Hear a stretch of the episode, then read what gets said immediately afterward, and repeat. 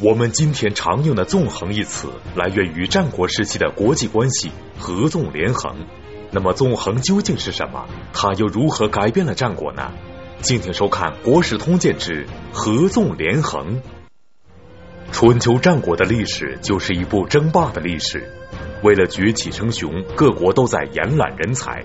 而除了文臣和武将以外，战国时期还出现了一类特殊的人物。他们辗转游说于各国之间，慷慨陈词，巧舌如簧。历史上把这类人称为纵横家，与儒家、道家、法家等并列于三教九流之中。然而，与儒家、道家之类影响显于后世者不同，纵横家在当时就发挥了巨大作用，甚至在一定程度上改变了战国的政治格局。仅仅说几句话就能够改变一个国家的命运，天下真有这样的高人，又真有这样的奇士吗？江西师范大学方志远教授为您讲述系列节目《国史通鉴·合纵连横》。呃，我们上一次说，就在孟子来到魏国里脚前脚后，另外一位人物来了，他的名字叫苏秦，是洛阳人。那么这个苏秦来到魏国。这又是一位被称为是鬼谷子的学生。当然，他这个鬼谷子的学生和彭涓、孙膑那种被称为鬼谷子的学生不一样。彭涓和孙膑学的是兵法，是军事家，而苏秦以及他的同学张仪，还有其他的大大小小的苏秦、张仪，他们学的是纵横术。什么叫做纵横术？用我们现在的这个话来说，就是外交术。但是更确切的说，应该是变术，也可以说是口才啊。凭着三寸不烂之舌，可以把死的活成活的，把活的说成死的。但是这是误解，我们往往对变术和口才产生误解，以为它是一种技巧，以为它是一种方法。这并不完全错，错的是只知其一，不知其二。你通过这个辩术，通过口才说出来的什么是内什么内容，这才是更为重要的。也就是说，你通过这种方法和技巧说出来的话，能够说出什么话，还要得看你肚子里头有什么货。根据《史记》的记载，哈，这个苏秦呢，他是投奔到鬼谷子的门下。但是学了几年，大困而归。什么意思？好像没有取得什么成果，结果回到家里，回到家里受到全家人的奚落，大家都说他。你像我们周人，我们周人都是靠自产业、务工商，这才是我们的致富之路。你放着这么好的致富之路不去走，偏偏要靠着嘴巴。偏偏要靠着变数，靠投机取巧博富贵，你不是脑子进水了吗？苏秦自己也觉得很惭愧，于是关起门来读书，把自己存的那些所有的竹片木片全部倒出来，翻箱倒柜，一片一片的读，一遍一遍的看，结果看到有一部书，非常高兴，什么书？《周书阴符》两个字，阴谋的阴。福福禄的福，看到这个太高兴了，于是他认真学习，仔细琢磨，琢磨了一年之后，觉得学有所成了，于是重新告别父母，踏上了博求富贵的道路。说周王，说秦王，说赵王，度不落，最后到了燕国，到了燕国以后，等了一年。等机会，好不容易见到了当时的燕王，于是，一见面，一番探讨，哎，这个燕王觉得此人太了不起了，于是苏秦博得富贵。《战国策》《战国策》的记载呢，苏秦就完全是一个自学成才者，在整个《战国策》里头根本没有“给过”两个字。说苏秦先是到秦国，希望用他的辩辩术来谋得富贵，但是不受，礼服破损了，盘缠花光了，面目憔悴了，满脸愧色，回到了洛阳。结果很感叹，什么感叹呢？妻不以我为父，嫂不以我为叔，父母不以我为子。你看看，全家人都不认他了。苏秦自己也觉得惭愧，于是同样的翻箱倒柜，把自己几十箱的木片、竹片统统翻出来读书，读到了太公阴符，大喜，于是仔细琢磨，仔细研读，瞌睡来了怎么办？拿把锥子朝大腿刺一下，然后又打瞌睡怎么办？再刺一下。我们中国一个古代的成语“悬梁刺股”的后半部分。刺股的这一部分，就是苏秦给我们留下来的。不但认真读，而且细心的揣摩，而且假设现场来进行演练。一年以后，此真可以谋富贵也。于是，重新踏上了博求富贵的道路。你看看，根据这种记载，《史记》的记载，《战国策》的记载，都提到一个叫阴符。但是《史记》说是周书，《战国策》是说太公的阴符，两者不矛盾，因为姜太公姜子牙就是当年西周第一大阴谋家，所以这个阴符完全可以认为是姜太公的，当然也许是其他阴谋家的，由于姜子牙名气最大，所以大家认为是他的。苏秦因为读音符而开窍，所以。他上了他以变数博取富贵的道路了。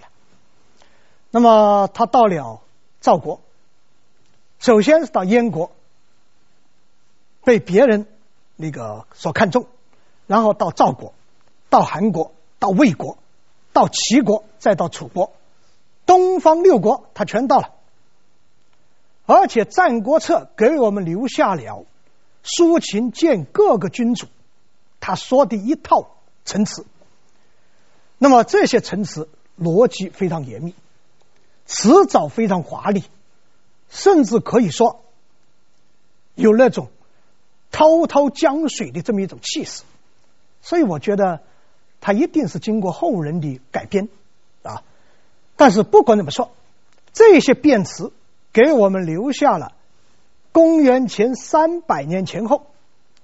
战国时期的一种形式，在苏秦纵横术得受的那一段时间，战国七雄的这个态势基本上正在形成。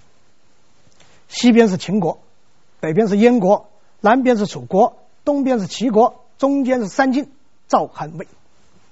那么除了这七国之外，还有一些国家现在正在衰落，一些传统的著名的国家。也不见了。比如说，曾经出现过子产的郑国，早在商鞅入秦之前就被韩国给灭了。还有孔子的祖国，孔子的祖国是宋国，已经被齐国给灭了，被齐国灭了。还有曾经产生过李悝，产生过吴起，产生过商鞅的那个魏国。现在他的君主，他不敢叫公了，自己降格，自称君，自称君是表现一种什么态势？我跟不跟你们争了？如果谁想兼并我，我随时恭候，我们投降。那么这是一种形式，另外一种形式，七国的形式，在七国里头，尤其是在东方六国里头，南方楚国的地最大。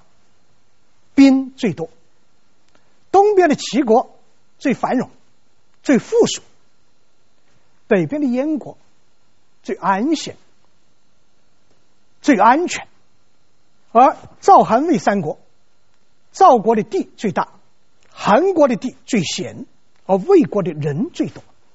三晋有一个共同的特点，就是军队战斗力特别强。那么这是七国的形式，另外。苏秦向六国进行游说，这个游说得有一个前提，他有一种力量在制约他，一一种什么力量在制约他？那就是秦国的力量。秦国自从商鞅变法以后，尤其是夺取了河西地区以后，他一直在向东兼并，成为六国的。我刚才说，特别是三晋的一种梦魇。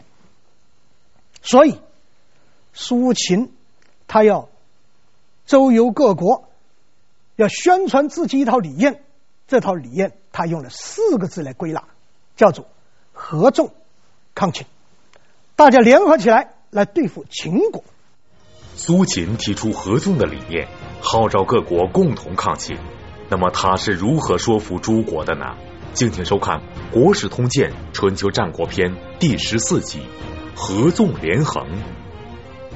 秦国在商鞅变法以后，国力大增，尤其在军事上更是所向披靡，在战国时逐渐成为各国的公敌。于是抗秦，各国间有着广泛而迫切的需求。那么苏秦的合纵之术能否说服诸国？苏秦的主张更重要的是为了博取自己的功名。那么他最终得到了自己想要的成功吗？各国游说要有游说的方法。这个苏秦通过读音符，通过仔细的琢磨，对战国时期，我们刚才说他对形势有很透彻的看法，所以他对各国的这种说辞他也不一样。当然，首先要说一个统一的东西，什么统一啊？他到每一个诸侯国都要说一番大道理。要给他们打气，无非是说我们这个国家是历史悠久，是有文化传统的国家。我们的先辈是如何落的英雄，我们完全有自强的这个本钱。我们为什么要怕秦国？特别是韩国、魏国、楚国，当秦国一出动的时候，往往割地求和。我们凭什么怕秦国嘛？所以他对所有国家。都得这样说，但是国家的利益不一样，处境不一样，他有不同的说法。比如说，他到燕国，要告诉燕王，为什么你暂时这么安定？为什么你暂时这么安闲？是因为有赵国替你挡住了秦国，所以你必须和赵国搞好关系。到赵国怎么办？要告诉赵国，你为什么暂时没有受到？秦国的威胁，是因为有魏国和韩国在骚扰他的腹部，在有韩国和魏国在对他进行骚扰，所以你赵国得和魏国、韩国搞好关系。楚国的形势一样，为什么秦国现在暂时没打你？还是因为有魏国和韩国。那么到齐国，人家离得遥远嘛，苏秦也得有一套说法。你不要看你齐国坐享山海之利。秦国离你还很远，如果一旦魏国和韩国放出一条路来，甚至魏国和韩国就依附了秦国，我看你怎么办？那么大家说怎么办？只有一条路，什么路？大家联合起来抗秦。所以这四个字提出来是非常有道理的。从北到南，燕国、赵国、魏国、韩国。楚国这五国是一条纵线，而齐国在后面进行援助，结成抗秦的统一战线。秦国打一个国家，我们其他几个国家都骚扰他，齐国在后面进行支持。你看看这幅美好的蓝图，弄得各个诸侯国这个都心潮澎湃，都很激动，结果还真有效果。什么效果？第一，在有一段时间之内，东方的六国结成了貌似强大的这种联盟，对秦国进行了一种威慑。而秦国呢，突如其来的碰到这种情况，一时还没有想出对应的方略，所以在有一段时间里头，东方各国和秦国之间的战争它减少了，各国人民。都得到了一定时间的休养生息，所以说苏秦他的功劳还是很大的。第二个效果，本能富贵了。有记载说，苏秦从此以后就成为六国的众约长，甚至挂了一两个国的相国的这个相印。当他从楚国出使楚国到赵国的时候，那个气派是非常大的，说是车骑之众，诸侯各法使送之甚重，礼于王者。他的出行就像王者出行一样，各个诸侯都要送礼品，都要派人去跟随。所以他路过东周的时候，就非常得意，回到自己的家乡嘛，衣锦回乡。结果父亲呐、母亲呐、嫂子啊、妻子啊，都刮目相看，特别是妻子和嫂子，甚至头都不敢抬起来。苏秦很得意啊，问了他嫂子一句话，说：“何故前居而后恭也？你为什么前居而后恭？”这个嫂子实际上很可爱的。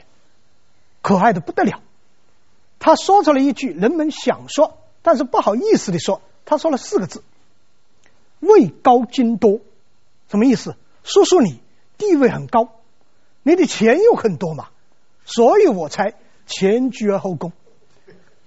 苏秦一听，反倒觉得自责起来，立即收敛了那一个得意的这个神态，这不是人之常情吗？什么叫做世态的炎凉？什么叫做人间的冷暖？家里面的人都是这样嘛？你还能够怪亲戚朋友吗？所以我倒要想说，通过苏秦的这种自责，倒告诉了我们一个做人的道理：做人还是要大气，不要在乎别人对我们看法的改变。无论是前居后恭，还是前恭后居，你都要接受。如果说要改变，是谁改变的？是你自己首先改变的嘛？谁让你从贫困潦倒变得富贵发达？又谁让你从富贵发达变得穷困潦倒？所以，首先是你自己变，才导致别人对你的看法变。所以，你说是不是要怪怪自己嘛？因此，要用平常心态来看待自己的变化和别人对待自己的变化。要不然的话，那就小家子气了。各国合纵抗秦初见成效，秦国也开始反击，要破苏秦的合纵。于是张仪的连横应运而生。今天收看《国史通鉴之合纵连横》。苏秦合纵抗秦之术在短时期内取得了一定的成效，而在其中受益最多的其实是他本人。但秦国被称为虎狼之秦。他们面对其他各国的合纵，秦国也需要一个对策。于是张仪的连横应运而生。那么连横是怎么回事？张仪又是如何说服秦国的呢？和苏秦先到秦国不一样，张仪是先到楚国。到了楚国，逮住了一个机会，参加了一个朋友聚会。那场朋友聚会啊，有楚国的相国出席。张仪也想好好弄一个脸熟。结果酒宴结束，客人散去，楚国的相国突然发现身上佩戴的一个玉佩不见了。当然，这个玉佩应该很值钱的，应该很珍贵的。这个手下人要撇开干净了，所以大家聚在一起，人人都变成了临时侦探，就是分析今天参加宴会的都是有身份的人。可能不会做这种下三滥的事，偷一个玉佩。那么有人突然一想，有一个人是没有什么身份的，游手好闲的，浪迹天涯的，这个人是谁？张仪。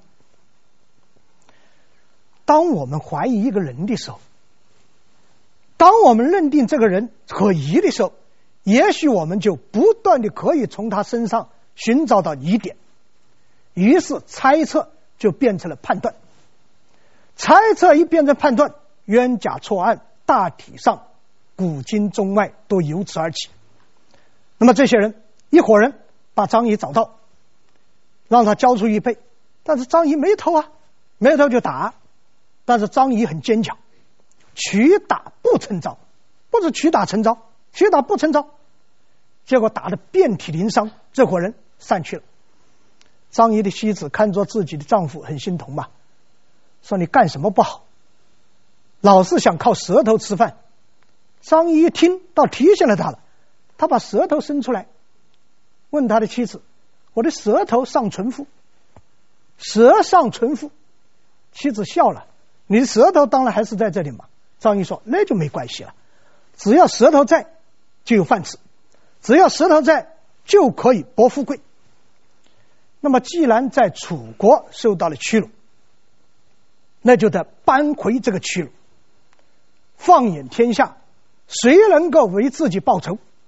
依托哪一个国可以击败楚国？只有秦国。所以张仪掉头而西，到了秦国。实际上，话说回来，东方的所谓合纵，严格说起来，由于他的利益不一样。真正的合纵是很难形成的，实质上还是乌合之众。要破这个局，并不是太难。结果张仪来到秦国，秦国就是那个车裂商鞅的秦惠王，他还在位，又叫秦惠文王，还在位。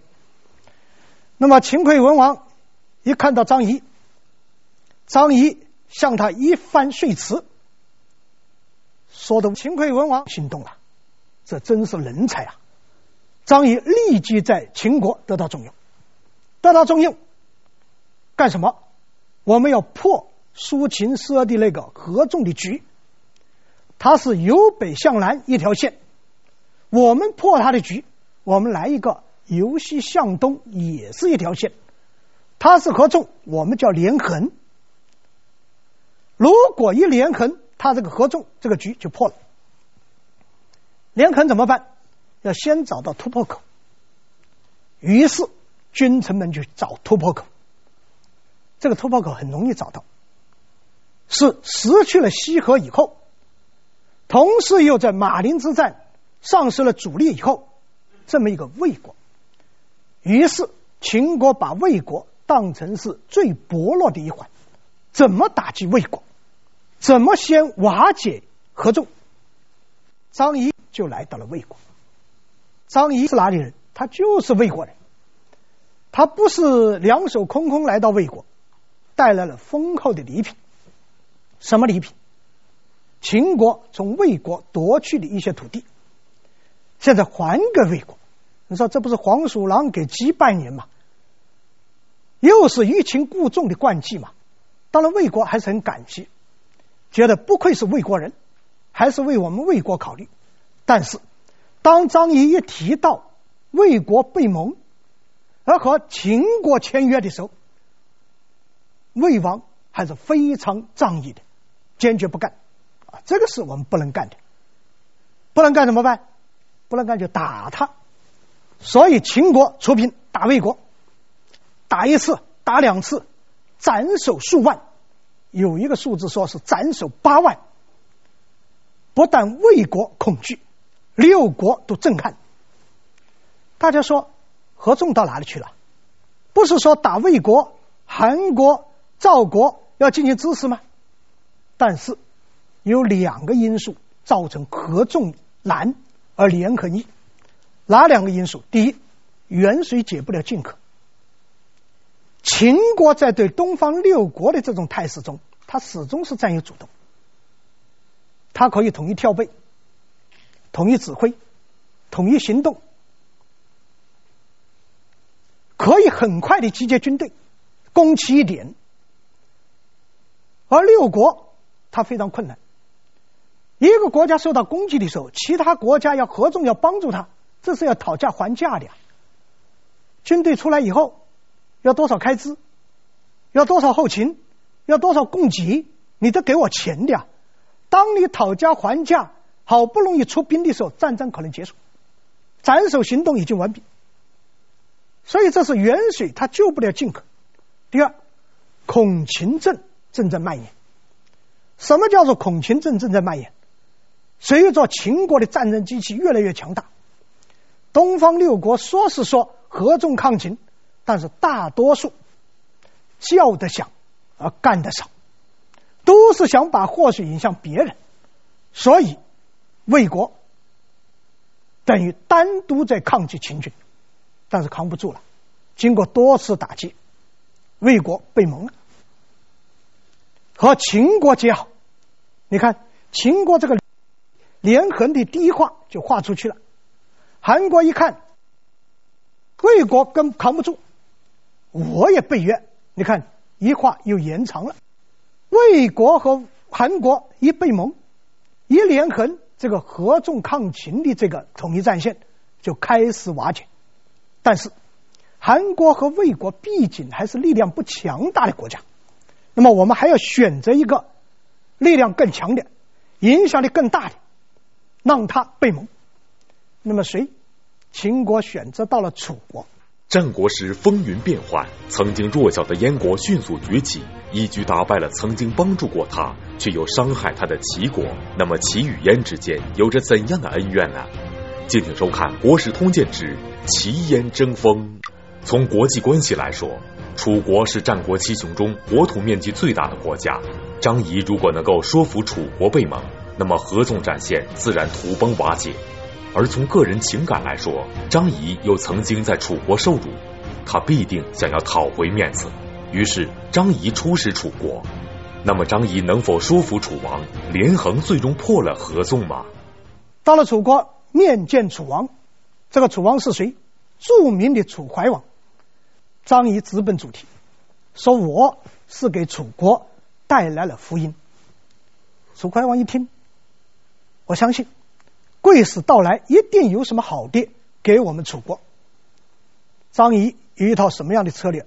张仪告诉楚王：最近齐国得罪了我们秦国，我们秦国准备跟齐国开战，但是楚国和齐国有盟约，如果我们打齐国了，楚国得出兵，这样就破坏了你我两国的关系。那么现在我们秦国希望楚国。和齐国解约，你采取中立，我们也不要你帮助我们，用我们秦国的军队打齐国那是绰绰有余的，我们不要你帮助，只需要你解除和齐国的盟约就可以了，而且我们还不让你白白解除盟约，我可以跟你承诺，并且带来秦王的意思。第一，如果楚国。和齐国结盟解约，我们将赠给楚国商于那一带六百里的土地。这还只是其一。其二，我们秦国将把自己漂亮的公主送到楚国，我们两个结成友好的邻邦，结成兄弟之国。你看这多好！你楚国什么也没有损失，还得到了这么多的好处。天下哪里有这样便宜的买卖？楚王一听很高兴啊，大臣们一听很高兴啊，这真是天上掉馅饼嘛，还不需要起早。但是也有人反对，说秦国可能不安好心。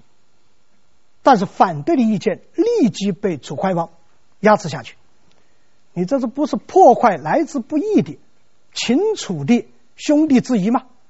破坏友好团结嘛，因此，楚怀王决定派使者向齐国下国书，断绝两国之间的关系。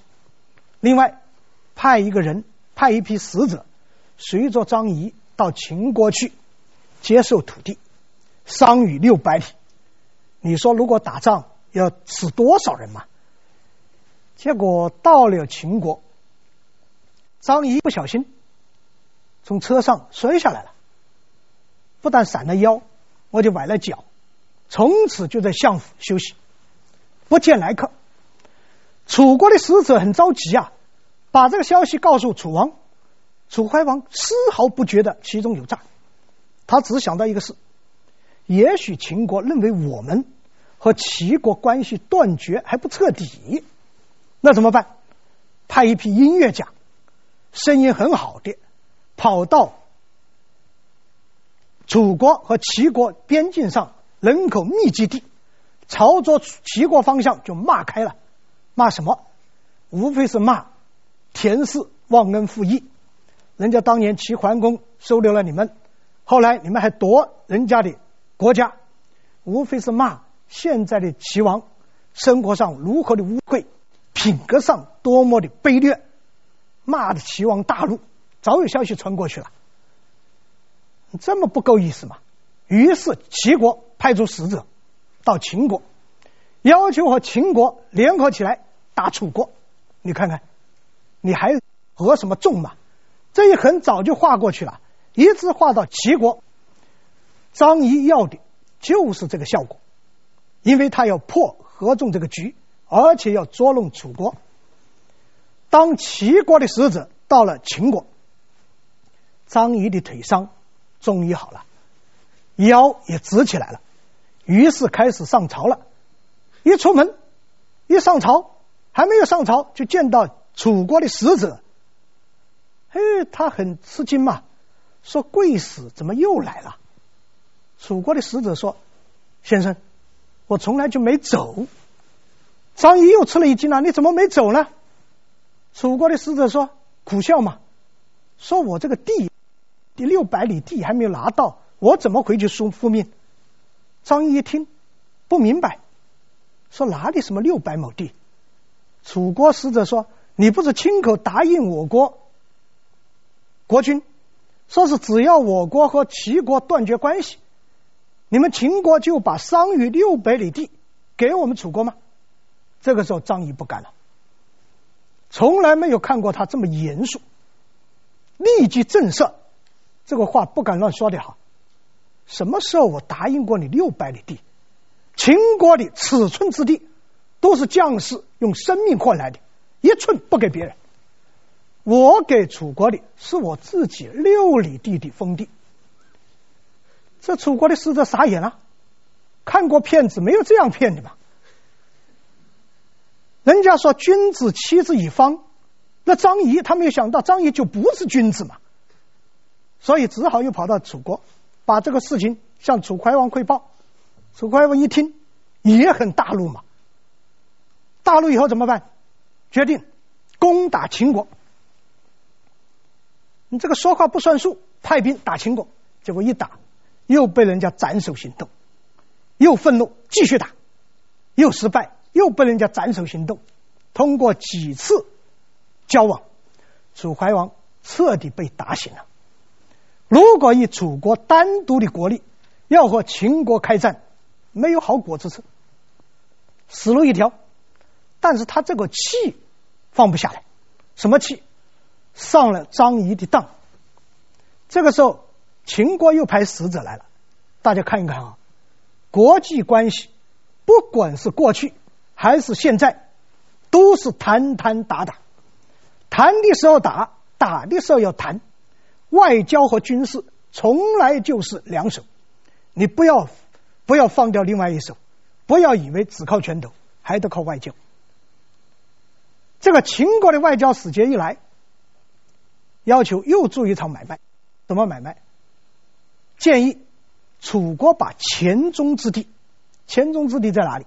就在现在湖南省的西北部和湖北交界的那一块，也就是楚国国都郢都的南边，希望得到那一块土地。那么秦国作为补偿，给楚国另外一块土地，哪里？武关以东，也就是现在河南省的西南部，我给你楚国。楚怀王不干，怎么不干？他倒不是看出秦国的居心不良。武关之地虽然给了你，秦国什么时候要收回去就收回去了。而黔中之地如果给了秦国，这秦国可以对楚国形成南北夹攻之势。他不是这个原因，是什么原因呢？他是咽不下这口气。我不要你五关之地，我把黔中之地白给你，但是我一定要得到张仪。秦国的国君心动了。不费一兵一卒，白白得到黔中之地，但是要损失张仪，不好意思开口。张仪倒是很丈夫，说我哪怕死，能够得到楚国的黔中之地，我也甘心。结果他来到楚国，来到楚国，大家认为他必死无疑，没死，不但没死，还不断的忽悠。把楚怀王还忽悠到秦国去了，结果楚怀王到了秦国，秦国就把他幽禁起来，软禁起来，不让他回去，所以最后这个楚王还死在秦国。说到这里，我和大家可能一样，都觉得什么意思嘛？这个楚怀王怎么这么愚蠢？楚国的大臣怎么这么弱智？怎么被一个张仪这样的骗子骗得团团转？但是回想一下，我们琢磨一下，也有可能，在苏秦、张仪出现之前，各国之间虽然说也有欺骗，虽然说也有兵不厌诈，但是还从来没有这样不讲信誉的。楚国就从来不是这样，第一次碰上，所以第一次碰上遭学会是很很正常的事情。第二，天下的骗子，古往今来的骗子都有一个法门，四个字：诱之以利。用我们现在的话来说，那是一招鲜吃遍天，他屡试不爽，只要你想占便宜，可能就上当。那么楚国楚怀王也是这样。那么我们花了这么长的时间哈，来谈两个近乎于江湖骗子的人物。大家觉得有意义吗？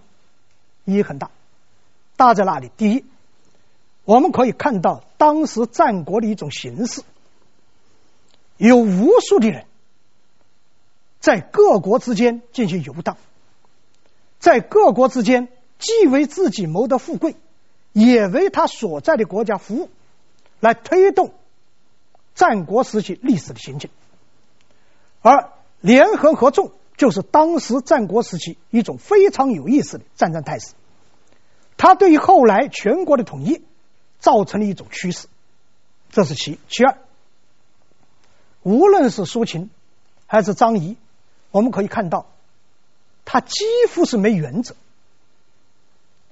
他从来没有把他的国家放在心上，国家在他们这里几乎就变成一个籍贯，变成一个籍贯了。他可以四处服务。你看，如果苏秦到秦国，秦国用他，他一定出的主意是连横事情；如果张仪到楚国，楚国用了他，他一定出谋划策是合纵而抗秦。但是秦国没有用苏秦，楚国没有张仪，所以他们做自己相反的事情。第三，不光是苏秦、张仪。我们就看到商鞅，看到李逵，看到吴起，看到所有的这些人，他都把他们原来的这个国家当作一个籍贯。因此，在他们的身上，我们看到一种大的趋势：诸侯国这个国的概念正在淡化，天下的概念正在形成。而这个天下的概念的形成，恰恰是秦国统一中国。后来，中国走向统一的一个观念上的基础。但是，不管怎么说，通过这些摊摊打打、受欺骗，楚国彻底放弃了对秦国的抗拒。那么，秦国的东晋只剩下一个强大的对手，这个对手就是齐国。那么，齐国的情况怎么样？我们下一次再说。谢谢。